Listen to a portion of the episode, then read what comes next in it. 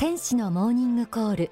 今日は月刊幸福の科学10月号の心の指針。人間の器を学びます。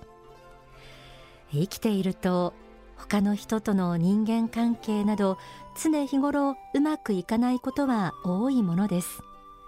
自分のことで手一杯な時には些細な問題が受け止めきれずつい人に当たってしまったり自分の小ささが嫌になるなんてことありませんか？それは過ちや欠点も含めて丸ごと受け入れられるような心の広さ包容力つまり器の大きさがあったならという純粋な願いの裏返しかもしれません。歴史上の偉人と言われる人物の中にはその人間の器の大きさによって後世の人々まで感動や憧れを残している人たちがいます。彼らはどうしてそういう人間になれたのでしょうか。今日はそんなところからも学んでみましょう。それでは心の指針人間の器を朗読します。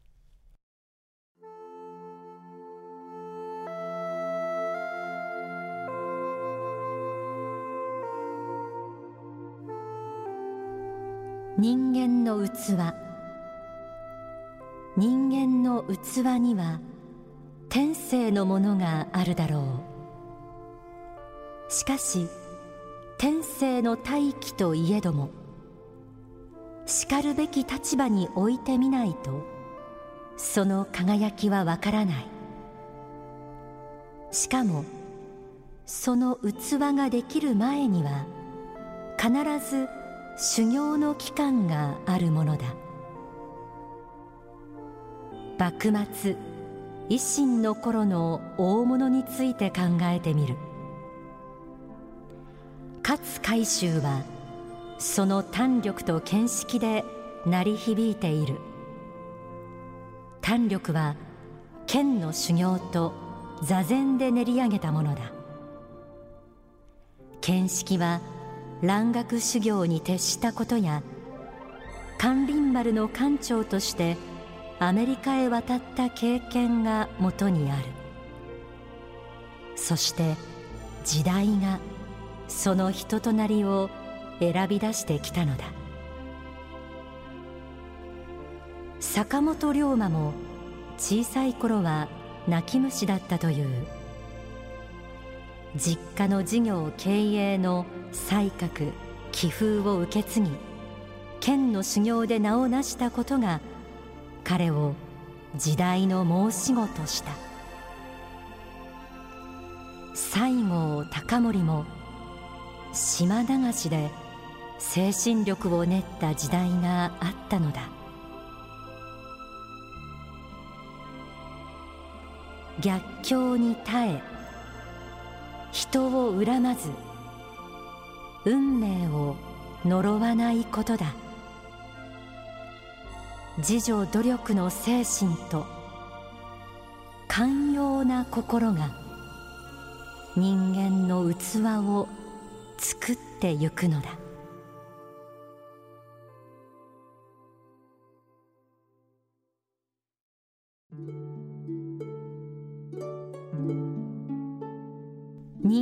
の器には天性のものがあるだろう。そんな言葉から始まった心の指針ですが一つの事実として人間の器器量と言われるものには生まれつきの素質や才能が関係しているということ。なんだ身も蓋もない。だったら平凡な自分には関係ないじゃないか。と思った方もいるかもしれません。でも心の指針はこんな風に続きます。しかし天性の大気といえどもしかるべき立場に置いてみないとその輝きはわからない。しかもその器ができる前には必ず修行の期間があるものだ。どういうことでしょうか？たとえ大気となるべき素質を持って生まれてもその器ができるまでには修行の期間がある。明治維新に活躍した勝海舟坂本龍馬西郷隆盛といった人たちはこうした生き方をその人生で表していると言えます。こうした生まれながらに英雄の器と思えるような人物なら放っておいても芽が出て人から認められて大成したり立派な人だと尊敬されるようになったと見えるかもしれません。でもそうした人々であっても剣術や学問に励み精神力を練り上げるひたすらな修行の期間がその器を作ったのだということです。器の大きさには天性の素質や才能が関係している。けれど人生において人間の大きな器を志す時素質があろうとなかろうとそれはその後の修行にかかっているというのもまた事実と言えそうです。心の指針は次のように続きます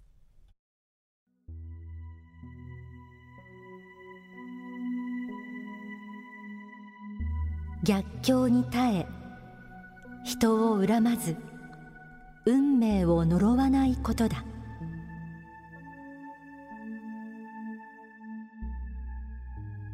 文面ではたった2行の言葉ですが人生の逆境の中にあって耐え忍び人を恨むこともせず運命を呪いもしないだなんてどれほど難しいことかと思うでしょう。しかしこれは人生の問題が降りかかった時それをどう受け止めるかということにかかっているんです。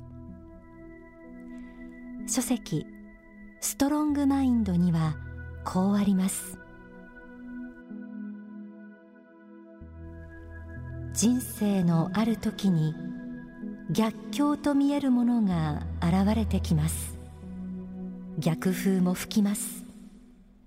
学業における挫折仕事面での失敗人間関係での葛藤や別れそれから憎しみ悲しみなどいろいろなものが現れてきます。できれば避けたい。というのが本心でしょう。しかしそれらを避けることはできません。そうした苦しみや悲しみを避けることは皆さんの今世における魂修行を無力化することになるからです。つまりせっかく生まれてきたのに大した修行もせずに人生を終えるということになってしまうのです。したがって我に試練を与えるなかれと祈る人よ。あなたは我に徳を与えるなかれと言っているのと同じなのだ。試練の中であなたは魂の輝きを得るであろう。だから強くありなさい。自分に対して誠実でありなさい。自分の仏性に対して謙虚でありなさい。自分の仏性を強く信じなさいと私は言いたいのです。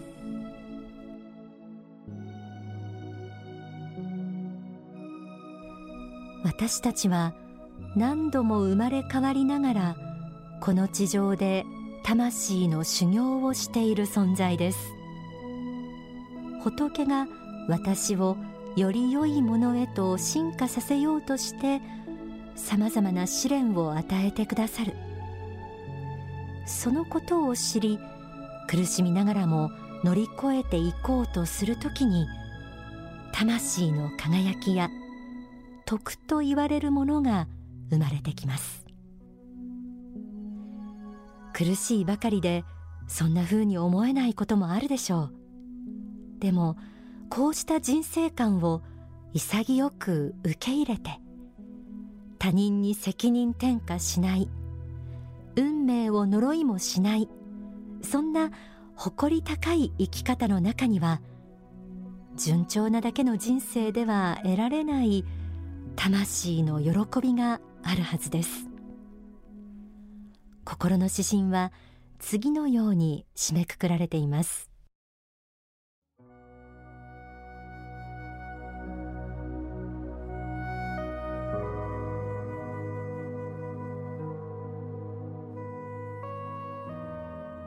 自助努力の精神と寛容な心が人間の器を作ってってゆくのだ。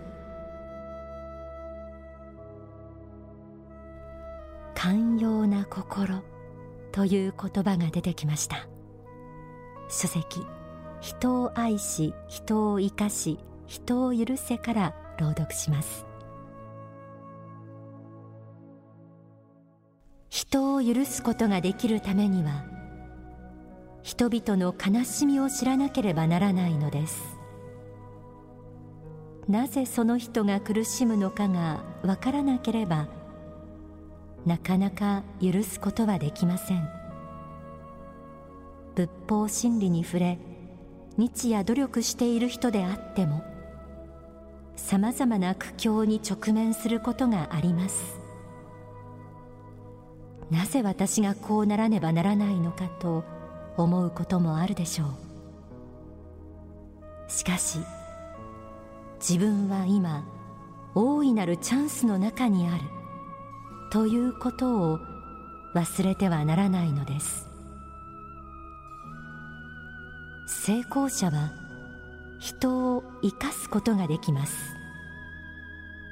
しかし人を許すためには成功と失敗の両方をくぐり抜ける必要があります。その両方を学んだ時人間は大きな愛の器となりすべての人を許していける気持ちになるのです。そして仏の心もまたここにあるのです。このことを忘れてはなりません。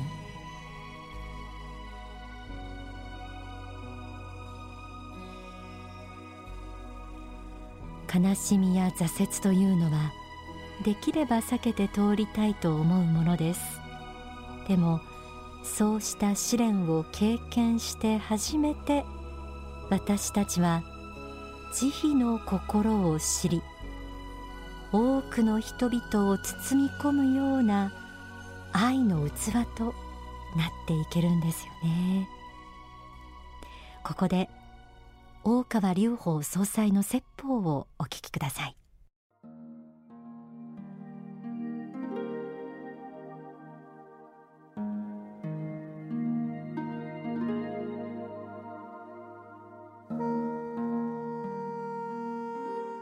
やっぱり人間というのはね隠せないところがあるんですよ。本当に泉があふれるごとく水がコンコンと湧いてくるとね人々はもらい水に来るんですよ。ところがその人のそばに行くとねいつも 傷口を切り出されそうな人のところは寄ってこないです。だから自分がどういうタイプかよく考えるのはねそこを見れば分かるんです。いろんな人に相談を受けるような人っていうのはやっぱり愛の泉がだいぶあるんですね。水が湧いてくるんです。ところがね自分がいろんな人に相談しようと思ってみんな煙たがって逃げ回る人ね。これは逆だっていうことですね。大体もういいからいいからもう分かった分かった。聞きたくないってあっち行って言ってくれっていうタイプもあると思いますね、えー、これは泉が足りないんです。だからあ自分のことを思えばそういう欠点とか気が付くとだんだんあ他人に積極的にいろいろ法を解いたり感化したりすることはできないんじゃないかというけれどもこれは自然に溢れてくるをもってよしとせよということですね。努力していき悟りを深めていく過程で自然自然ににじみ出してくる。その証拠として通り物を言わざれども下おのずから敬意をなすということにね人々が寄ってくる。あの人を裁く目で見ている時には寄ってこないです。本当に不思議なもんでみんな霊能者だしよう分かるんですね。その人のとこ行ったら決定言われそう怒られそうだと思って寄ってこないですけどうん優しい感じが漂ってくると人が寄ってきます。だんだん寄ってくるんですね。自然と寄ってくるの不思議なもんです。商売でもそうでしょうね。その人の雰囲気によって、えー、ありますね、えー、いつも不景気そうな人に寄ってこないけどもいつも本当は春春風のような感じの人には寄ってくるね。同じですね。だからまずね他人への感化を考える前に自分の内なる井戸を掘ること。そして溢れてくることね。溢れてくれば自然にそうなります。それは周りに人々が群がり羊が群がりね水を飲みに来るようになります。そうなってきて自然自然に牧道のごとく羊を導けばよいのです。だから羊をね無理やり羽交い締めにしてでも指導しようとするとこれはいつの間にか狼になっていることは よくあることです 羊は狼だと思って一生懸命逃げますからね。うわっと押さえに行ったらこう逃げますからね。あのだからそうじゃなくて、えー、溢れさせていくことが大事ですね。自然自然にそれがね人が寄ってき羊が寄ってくると自信になってきますね。それが実績の部分だと思います。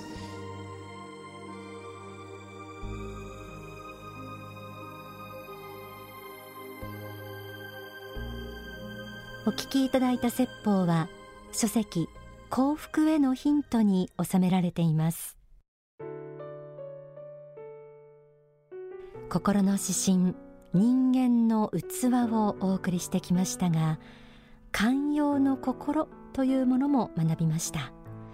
すべての人を許す心境の奥には仏の慈悲の心がありまた一人一人の心にそれと同じ性質が宿っています。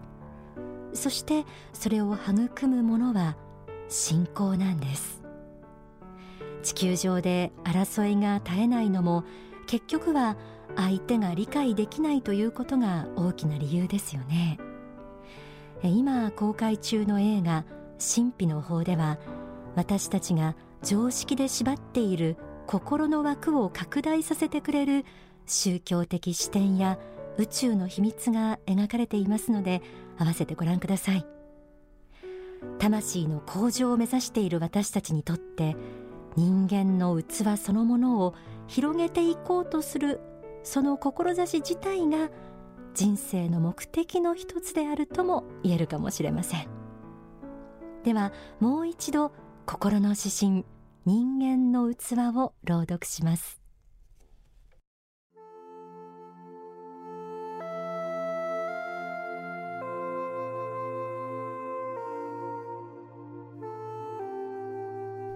人間の器。人間の器には天性のものがあるだろう。しかし天性の大気といえどもしかるべき立場に置いてみないとその輝きはわからない。しかもその器ができる前には必ず修行の期間があるものだ。幕末維新の頃の大物について考えてみる。勝海舟はその胆力と見識で鳴り響いている。胆力は剣の修行と座禅で練り上げたものだ。見識は蘭学修行に徹したことや関林丸の艦長としてアメリカへ渡った経験がもとにある。そして時代がその人となりを選び出してきたのだ。坂本龍馬も小さい頃は泣き虫だったという。実家の事業経営の才覚気風を受け継ぎ剣の修行で名を成したことが彼を時代の申し子とした。西郷隆盛も島流しで精神力を練った時代があったのだ。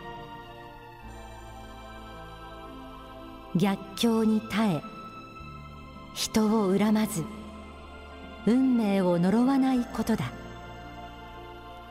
自助努力の精神と寛容な心が人間の器を作っってゆくのだ。